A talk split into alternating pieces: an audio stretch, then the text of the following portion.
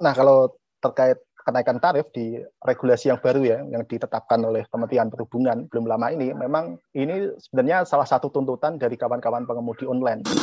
Iya, ya, ke kecenderungannya memang ada beberapa pengemudi yang melihat bahwa aksi ketika aksi protesnya ditujukan ke platform itu akan akan sia-sia karena hmm. menganggap bahwa platform selama ini cenderung bebal, cenderung tidak mau mendengarkan suara mereka atas alasan persaingan dengan kompetitor atau alasan kompetisi dengan pihak lain dan lain sebagainya.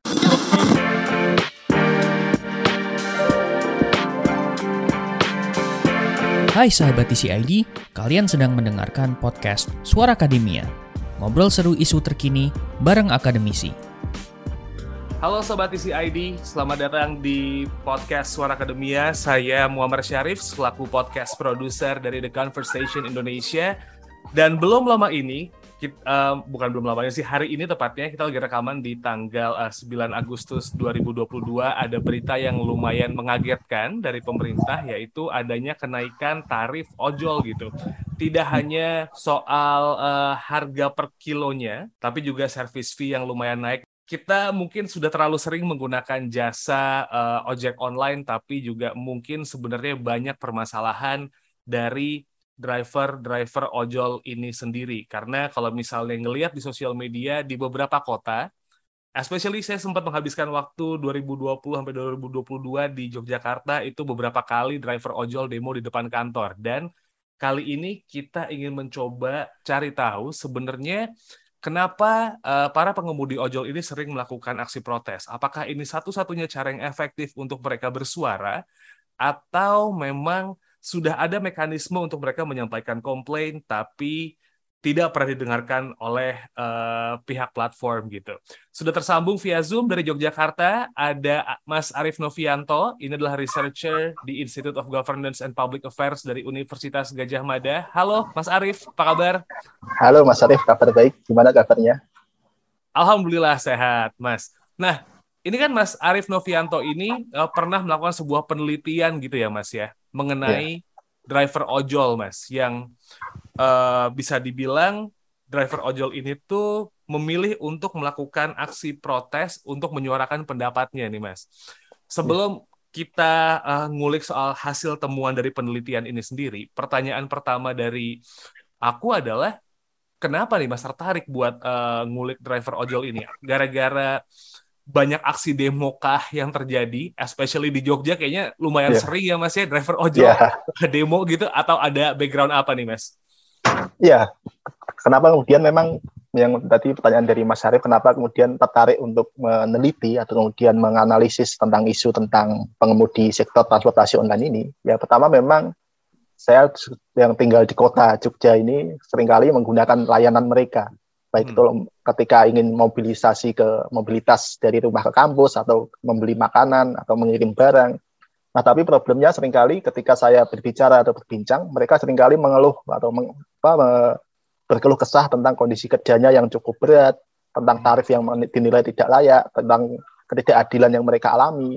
Dan itulah yang membuat saya kemudian berpikir, oh ternyata apa ya sektor yang selama ini digadang-gadang sebagai apa ya, sektor ekonomi masa depan sebagai sektor ekonomi yang digadang-gadang sangat inovatif, yang digadang-gadang akan menciptakan berbagai dampak pertumbuhan ekonomi dan pendapatan yang layak bagi pengemudinya ternyata tidak tidak berbanding balik ketika saya menemui realitas di lapangan. Nah itulah yang kemudian membuat saya akhirnya tertarik untuk mendalami isu itu, isu ini, bergabung ke grup grup grup media sosial mereka, mewawancara mereka hingga menemukan berbagai fakta yang cukup menyenangkan tentang persoalan tadi ketidakadilan, kesewenang-wenangan dilakukan perusahaan platform, pendapatan yang cenderung sangat murah, sangat rendah, dan juga yang lain sebagainya. Nah, seperti itu backgroundnya, Mas. Oke, tapi Mas Arief ini agak-agak menarik buat saya pribadi gitu. Ketika berbicara, Mas Arief ini mencoba untuk masuk ke grup WhatsApp para driver gitu ya. Iya. Yang diobrolin apa sih, Mas? Apakah cuma kayak udah tembus poin nih atau share info lur yang banyak titiknya atau apa nih? Ya, kalau di grup-grup WhatsApp memang yang dibicarakan benar aneka ragam, Mas. Ter hmm. biasanya tergantung juga grup-grup WhatsApp-nya itu grup WhatsApp komunitas atau grup WhatsApp apa serikat atau grup hmm. WhatsApp yang cuma perkumpulan biasa. Nah, itu sering kali yang dibahas tentang yang kalau sekarang ini kecenderungannya kalau sebelumnya sebelum pandemi atau sebelum pas awal pandemi itu yang masih dibahas tentang masalah bagaimana cara untuk mendapatkan poin, hmm. performa bagus, mengejar bonus, daerah mana yang rame. Tapi kecenderungannya setelah tahun 2011, 2012 ini pembahasan di sana lebih banyak tentang persoalan keluhan mereka tentang okay. persoalan tarif yang tiba-tiba diturunkan atau kemudian ketika dia mendapat sanksi sepihak atau suspend tidak bisa mengakses akunnya oleh perusahaan platform atau ketika kemudian ada customer yang ngasih rating mereka satu sehingga membuat mereka menjadi anyep hmm. atau dan dan juga yang lain.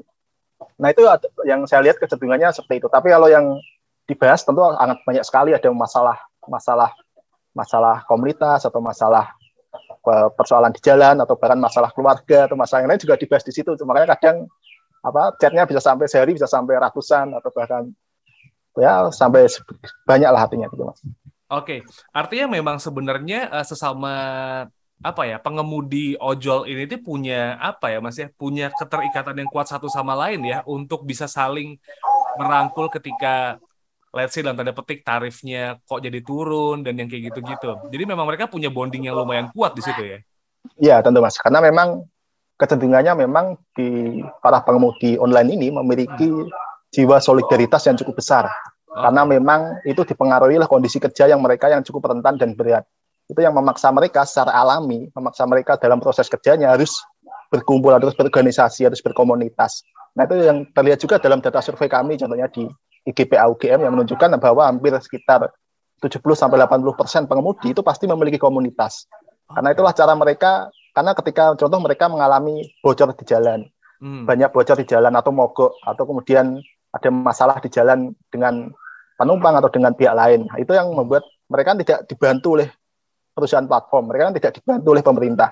Cara-caranya untuk mengakses bantuan itu ya dengan komunitas itu, dengan saling membantu itu, saling memberi informasi, saling membantu, saling berupaya untuk meminimalisasi kerentanan yang mereka hadapi selama ini. Tapi kalau kita berbicara soal uh, tulisan dari Mas Arief Novianto berbi uh, mengenai um, aksi protes itu adalah salah satu, mungkin bukan salah satu, kayak mungkin cara yang sering ditempuh oleh driver ojol untuk bersuara mengenai hal-hal yang mungkin uh, terjadi di platform gitu dan mereka sebagai hmm. mitra hmm. ya Mas Arief ya.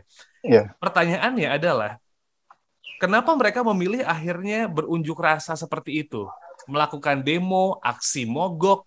Hmm. Ini apakah memang hanya sebatas itukah yang mereka tahu cara untuk mengungkapkan ekspresi atau sebenarnya platform gagal Mas menghadirkan um, apa ya komunikasi dua arah antara mitra sama platformnya gitu? Ya, itu menarik sekali memang untuk melihat kenapa kemudian kemunculan protes ini dari pengemudi online itu seperti apa.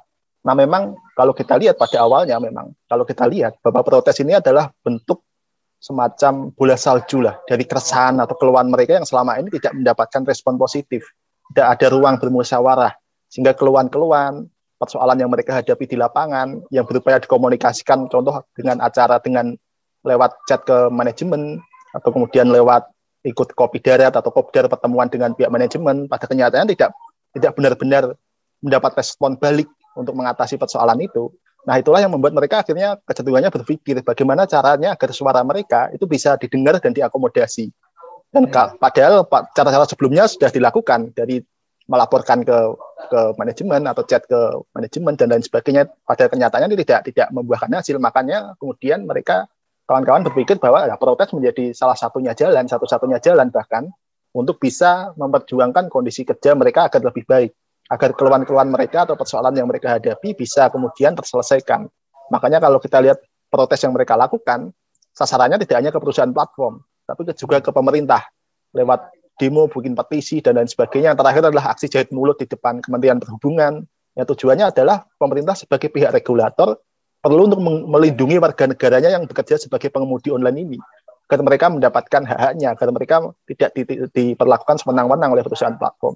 Nah, seperti itu Mas. Artinya memang protes ini ya kalau kita lihat justru sekarang ini kecenderungannya menjadi satu-satunya jalan bagi mereka untuk untuk bisa bersuara karena akses bersuara yang lainnya kalau dapat disebut ya tidak didengarkan atau bahkan dibungkam sengaja tidak didengarkan sehingga membuat mereka ya tidak puas dan melakukan protes itu tadi. Jadi memang sebenarnya sudah ada komunikasi uh, tapi ternyata tidak didengarkan mungkin ya Mas ya. Yeah. Apakah cuma hmm masuk kuping kiri keluar kuping kanan gitu anggapannya akhirnya jadi tidak um, ada apa namanya tidak ada follow upnya dari aksi protes mereka itu gitu.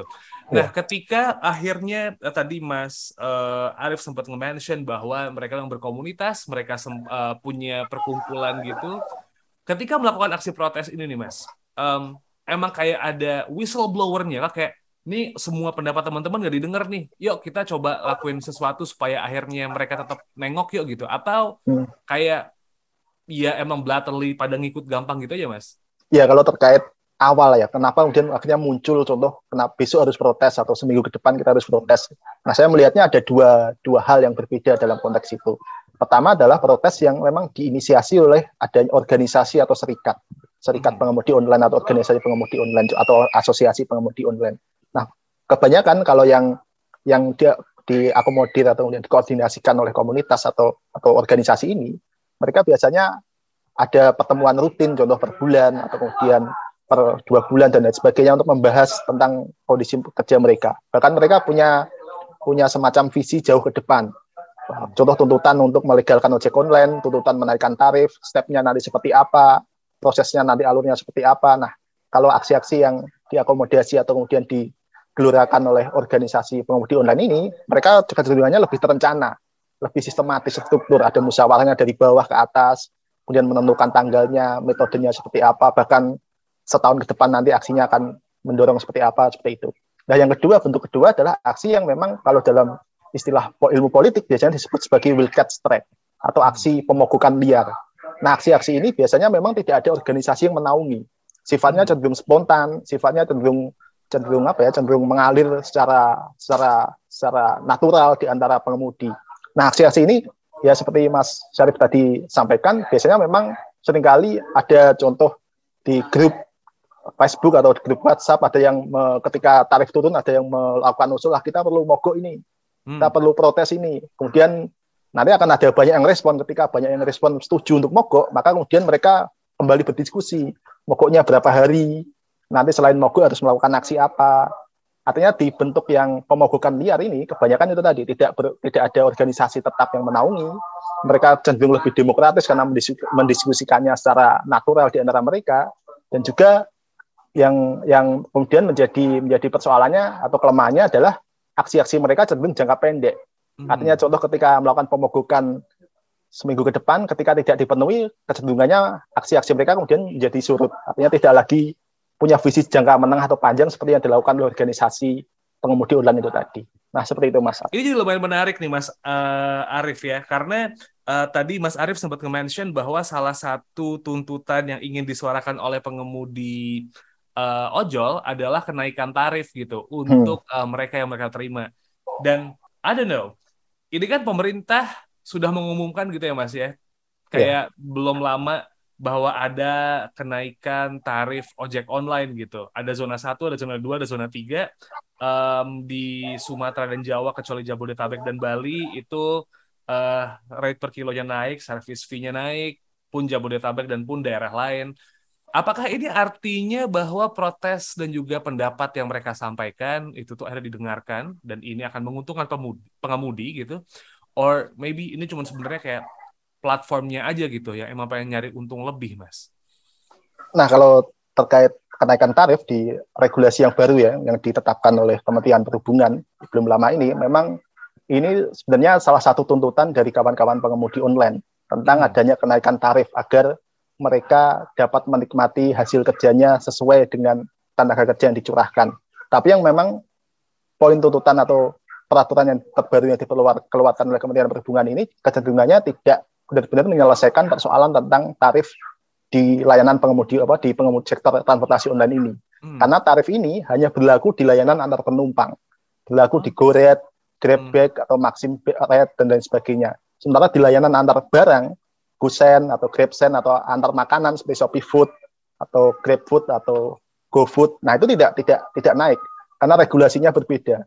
Karena pengaturan di layanan antar penumpang ini diatur oleh Kementerian Perhubungan yang dinaikkan hmm. tarifnya seperti itu. Sementara di antar barang dan makanan itu diatur oleh Kementerian Informasi atau Kominfo dan pengaturan terkait layanan antar, antar barang dan makanan ini kecenderungannya memang sengaja tidak diatur, tidak ada tarif batas bawah atau tarif dasar, tapi memang dicerahkan kepada mekanisme pasar. Dan dampaknya seperti yang kita ketahui, kecenderungannya perusahaan bukannya saling menaikkan tarifnya, karena diberi keleluasaan untuk menentukan tarif, mereka kemudian malah kecenderungannya saling berlomba untuk menurunkan tarif itu.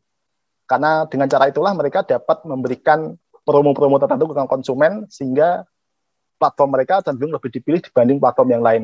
Artinya mereka memanfaatkan kelemahan regulasi itu.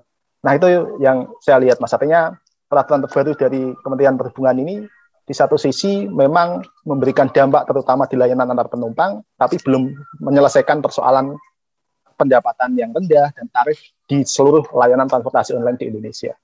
Sedangkan nggak bisa kita pungkiri bahwa layanan antar makanan kayak yang paling sering ya Mas Arief ya, yeah. pakai sama orang ya. Iya, layanan okay. antar makanan dan barang itu. Ini jadi pertanyaan berikutnya nih Mas. Um, sebenarnya kalau kita melihat bahwa um, aksi para pengemudi ojol ini tuh kan memang sering banget ya untuk menyuarakan hak mereka gitu dengan cara hmm. apa pun bahkan sampai dengan akhirnya melakukan aksi protes. Nah, seefektif apa sih Mas Arief uh, kalau mungkin bisa sedikit diceritain dari riset yang udah Mas Arief lakuin gitu akhirnya apakah ada perubahan kebijakan kah atau mungkin cuma jadi kayak terlihat titik terang tapi ternyata akhirnya masuk ke terowongan yang gelap lagi gitu gimana Mas?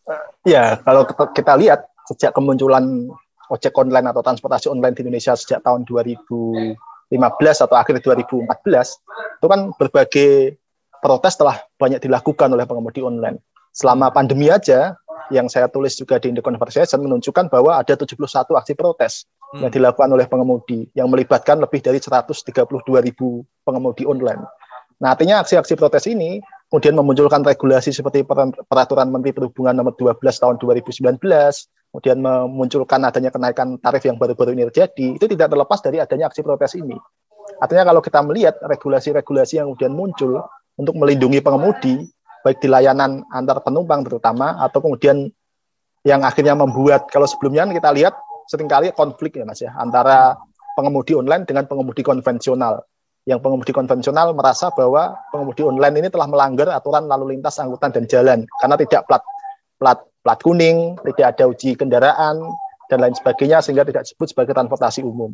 Nah, proses legalisasi akhirnya transportasi online di berikan payung hukum ini kan bagian dari protes kawan-kawan pengemudi. Hmm. Tapi problemnya kemudian hasil dari protes yang dilakukan pengemudi memang membuahkan hasil tapi belum menciptakan hasil yang sebenarnya mereka inginkan.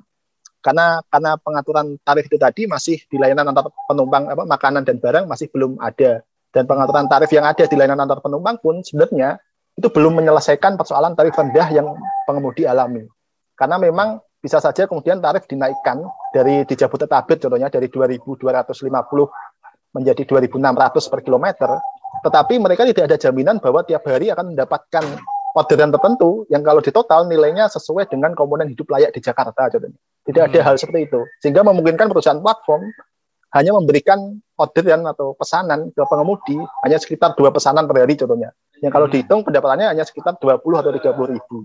Padahal pendapatan layak di sana bisa sampai harus membutuhkan pendapatan sekitar 150 ribu per harinya untuk hmm. mencapai kawanan hidup layak. Nah ini menjadi menjadi problem. Artinya di satu sisi memang berhasil memenangkan berbagai tuntutan, baik legalisasi dan pengaturan tarif dasar dan lain sebagainya, tapi di sisi lain masih ada banyak PR yang yang perlu perlu diselesaikan atau banyak tuntutan yang masih belum belum dipenuhi oleh pemerintah sehingga masih ada ada PR besar di depan yang masih diperjuangkan oleh teman-teman pengemudi online itu. Uh, memang aksi uh, protes ini bisa membuahkan hasil juga ya Mas Arief ya, bukan yeah. Uh, yang cuma kayak akhirnya jadi bubble tapi platform pun sebenarnya tidak mendengarkan sama sekali gitu Mas. Nah, uh, mungkin sedikit trackback ketika Mas Arief melakukan penelitian gitu. Um, Mas Arief bergabung di grup gitu ya. Uh, Mas Arief juga kayak mencoba untuk mewawancarai satu-satu. Ketika memang pada akhirnya kelompok pengemudi ojol ini mau protes, Mas. Uh, situasinya gimana, Mas, dalam grup itu, Mas? Mungkin bisa sedikit diceritain. Misalnya, let's say kasus uh, sempat dituruninnya service fee atau gimana lah gitu ya, yang akhirnya membuat hmm. banyak driver ojol uh, mogok gitu satu dua hari atau kayak gimana. Kondisi yeah. grup gimana sih, Mas? Bisa diceritain? Biasanya kalau di teman-teman di grup itu biasanya membagikan contoh screenshot bahwa oh ternyata pendapat tarif dasarnya yang sebelumnya contoh 7.200 di screenshot tiba-tiba 6.200 padahal mereka harus menanggung apa berbagai berbagai kerentanan atau berbagai hal contoh biaya parkir atau kemudian harus nunggu makanan jadi untuk layanan GoFood atau GrabFood dan juga lain sebagainya. Nah itu juga kemudian ditimpali biayanya kemudian ditimpali pengemudi yang lain. Oh iya ini kalau tarifnya seperti ini membuat apa membuat pengemudi ya tidak mendapatkan apa-apa yang mendapatkan hasilnya hanya perusahaan platform artinya biasanya mereka menggunakan bahasa sehari-hari untuk menyampaikan keluh kesahnya agar bisa dipahami juga oleh oleh pengemudi yang lain. Contoh kalau grup WhatsApp di di apa pengemudi di Jogja contohnya biasanya pakai bahasa Jawa kemudian untuk hmm. menyampaikan wah kalau seperti ini ya kita diperas ini kalau kayak koyong ini ya kita apa hanya menjadi sapi perahnya perusahaan hmm. platform seperti itu kemudian akhirnya dari keresahan-keresahan itulah kemudian menimbulkan adanya kesamaan pendapat adanya bayangan tentang solidaritas itulah yang kemudian membuat mereka akhirnya apa menentukan contoh akan protes kapan, kemudian aksinya seperti apa, dan ketika aksi berlangsung, mereka juga biasanya akan akan berdiskusi. Contoh memberikan informasi, oh ternyata ada masih di daerah tertentu ada pengemudi yang masih tetap tetap apa tetap on atau tetap beroperasi atau tetap bekerja. Mereka kemudian juga melakukan berbagai cara agar caranya agar ketika melakukan aksi mogok agar pengemudi tidak tidak ada yang mengaktifkan akunnya. Salah satunya dengan mendatangi, kemudian mengingatkan atau kemudian dengan berbagai sosialisasi dan dan juga cara yang lainnya. Nah, artinya di di sebelum dan pasca protes biasanya mereka saling saling berembuk dan berdiskusi, saling berbagi informasi, berbagi keluh kesah dan berbagi berdiskusi tentang bagaimana taktik yang akan dipilih dan cara untuk memenangkan tuntutannya itu seperti apa, seperti itu. Oke, tapi aksi protes ini tuh jadi langkah terakhir kah, Mas? Atau mereka justru malah sudah mulai kayak, ah udahlah nggak usah ngomong sama platform deh gitu toh juga kayak nggak bakal didengar. Iya ya, kecenderungannya memang ada beberapa pengemudi yang melihat bahwa aksi ketika aksi protesnya ditujukan ke platform itu akan akan sia-sia karena hmm. menganggap bahwa platform selama ini cenderung bebal, cenderung tidak mau mendengarkan suara mereka atas alasan persaingan dengan kompetitor atau alasan kompetisi dengan pihak lain dan lain sebagainya. Nah, makanya sering kali sekarang kecenderungannya aksi protes diarahkan ke pemerintah sebagai pihak pihak regulator di Indonesia dengan harapan dengan pihak regulator ini dapat menentukan atau kemudian mengingatkan atau mensanksi ketika perusahaan platform itu tidak mematuhi aturan-aturan yang mereka perlakukan. Seperti itu, Mas. Oke, jadi memang akhirnya ini tuh sudah jadi perhitungan yang lumayan matang dari teman-teman driver sebenarnya Mas ya, untuk melakukan kayak, deh waktunya kita buat aksi nih gitu. Jadi nggak yang cuma blatantly, yuk protes yuk gitu. Bukan kayak gitu ya. Iya, ya. Artinya kalau kita lihat kecenderungannya memang mereka terus belajar dari pengalaman-pengalaman sebelumnya. Dari pengalaman-pengalaman protes sebelumnya yang merasa oh bahwa ada yang kurang ini. Contoh pengalaman bahwa ketika hanya menyampaikan aspirasi ke manajemen pada kenyataannya mentok, tidak mendapatkan tanggapan atau hanya sekedar ditampung, tidak ada, tidak bahkan tidak diakomodasi. dan memunculkan ya udah protes. Dan protesnya pun pasti mereka belajar dari pengalaman oh protes kalau dengan pemogokan liar yang tidak ada organisasinya kecenderungannya akan akan lemah, tidak tidak bisa melakukan protes dalam jangka panjang. Kemudian akhirnya mereka banyak yang membuat organisasi atau serikat contohnya agar agar aspirasi mereka benar-benar tertampung, agar mereka juga memiliki visi protes atau visi perjuangan yang jauh ke depan, tidak hanya dalam protes sehari selesai dan udah bekerja lagi seperti biasa, tapi bagaimana agar tuntutan agar kondisi kerja yang layak itu bisa dimenangkan. Salah satunya yaitu tadi lewat protes ke pemerintah, kemudian melakukan membuat petisi, mogok kerja, melakukan solidaritas bahkan lintas lintas kelas pekerja tidak hanya ke pengemudi online, bahkan ke sektor perburuan yang lain, perburu formal dan juga yang lain sebagainya. Seperti itu, Mas. Oke. Nah, salah satu yang membuat aksi protes uh, ini mungkin sering sekali dilakukan, bahkan tadi Mas Arief nge-mention ada sekitar 70-an ya Mas Arief ya?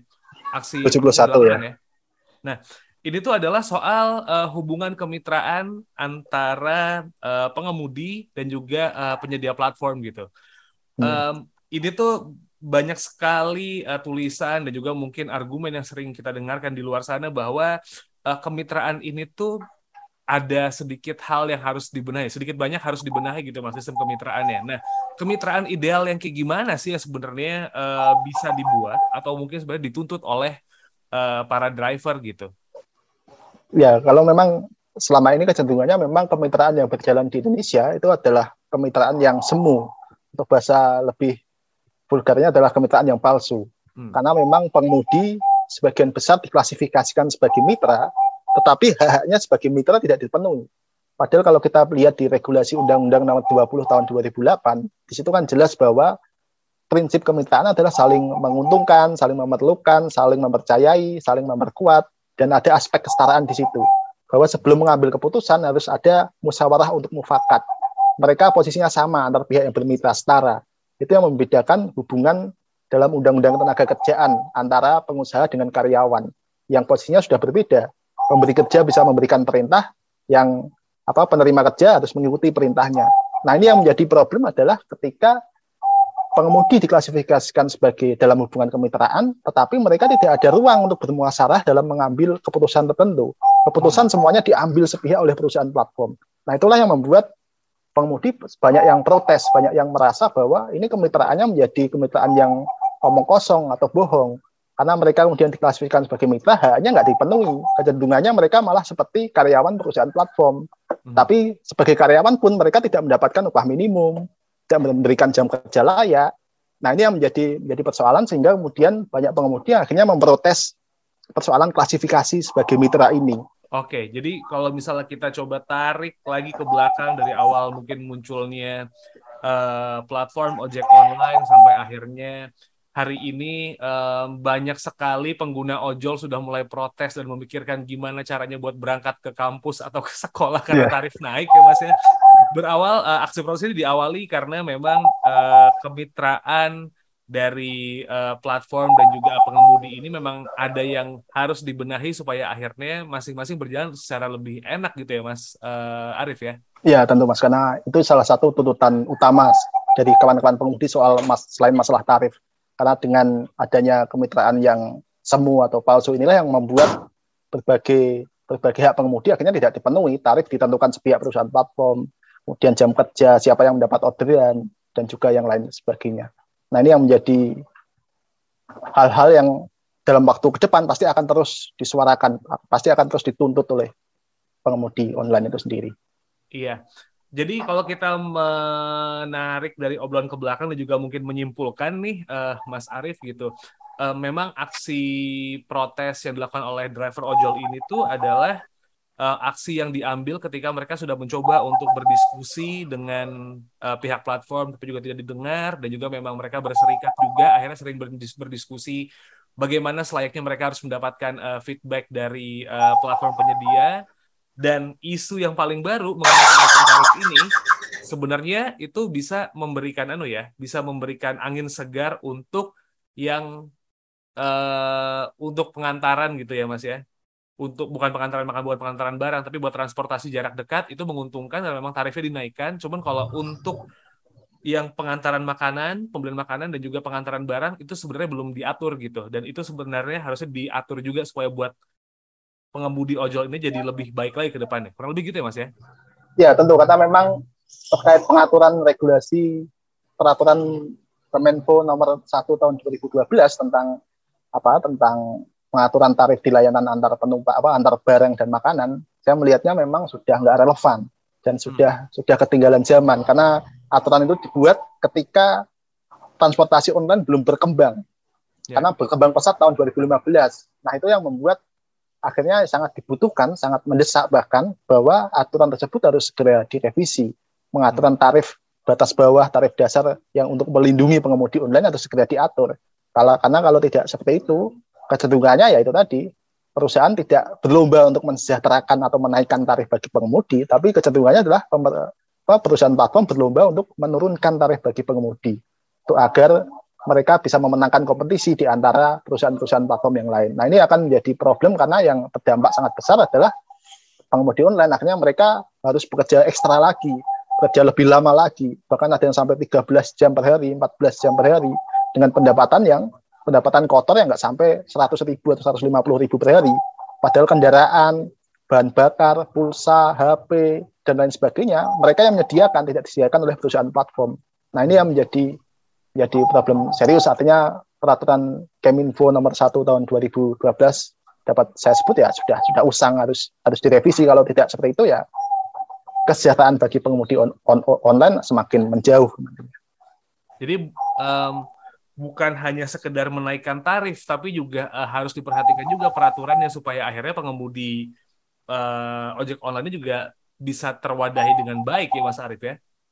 Ya ya tentu karena kalau tidak diatur oleh pemerintah kecenderungannya adalah perusahaan platform bisa bisa leluasa untuk mengatur tarif sesuai sesuai kehendak mereka karena merasa ketika, ketika pun di atas rendah-rendahnya bahkan per KM 100 rupiah pun mereka menganggap bahwa mereka tidak melanggar regulasi hmm sehingga mereka bisa semakin senang-senang ketika tidak diatur regulasinya. Oke, okay, kalau begitu terima kasih Mas Arief Novianto untuk banyak banget informasinya nih Mas ya. Ini pertanyaan uh, rapid uh, fire question saja Mas. Ini kalau misalnya emang cuma di apa namanya cuma ngatur soal tarif doang yang buat uh, apa ya antar jemput jarak dekat gitu aksi protes kalau nggak diatur bakal gede-gedean lagi dong mas bisa jadi pada mogok dong nggak mau ya. ngambil makanan. ya karena ya karena mereka akan merasa merasa apa ya merasa tidak mengalami ketidakadilan karena hmm. di layanan antar penumpang loh kenapa bisa dinaikkan hmm. memungkinkan perusahaan platform untuk ikut menaikkan ikut aturan pemerintah tapi di layanan yang lain kok malah nggak dinaikkan malah diturunkan. Nah itu yang bisa membuat akhirnya muncul perasaan merasa semakin tidak adil merasa merasa perlu untuk mendapatkan keadilan sehingga mereka menjalankan berbagai aksi-aksi protes baik itu mogok kemarin bahkan ada yang aksi jahit mulut dan juga yang lain sebagainya. Seperti itu mas. Ya yeah, hope everything's uh, being better ke depannya. Kalau begitu Mas Arief once again thank you um, buat sobat isi ID yang memang pengen baca artikel-artikel menarik lainnya atau mungkin pengen tahu artikelnya Mas Arief Novianto soal aksi protes pengemudi ojek online ini tuh detail datanya seperti apa gitu ya. Langsung aja cek website kami theconversation.com. Follow sosial media kami di @conversationidn. Uh, kita ada di Instagram, kita ada di Twitter, kita ada di TikTok juga, kita juga ada di Facebook. Jadi semuanya bisa dicek. Kalau begitu, mewakili seluruh tim dari The Conversation, saya Muhammad Syarif as podcast producer dari The Conversation Indonesia pamit. Kita ketemu lagi di episode Suara Akademia berikutnya. Kalian telah mendengarkan podcast Suara Akademia ngobrol seru isu terkini bareng akademisi.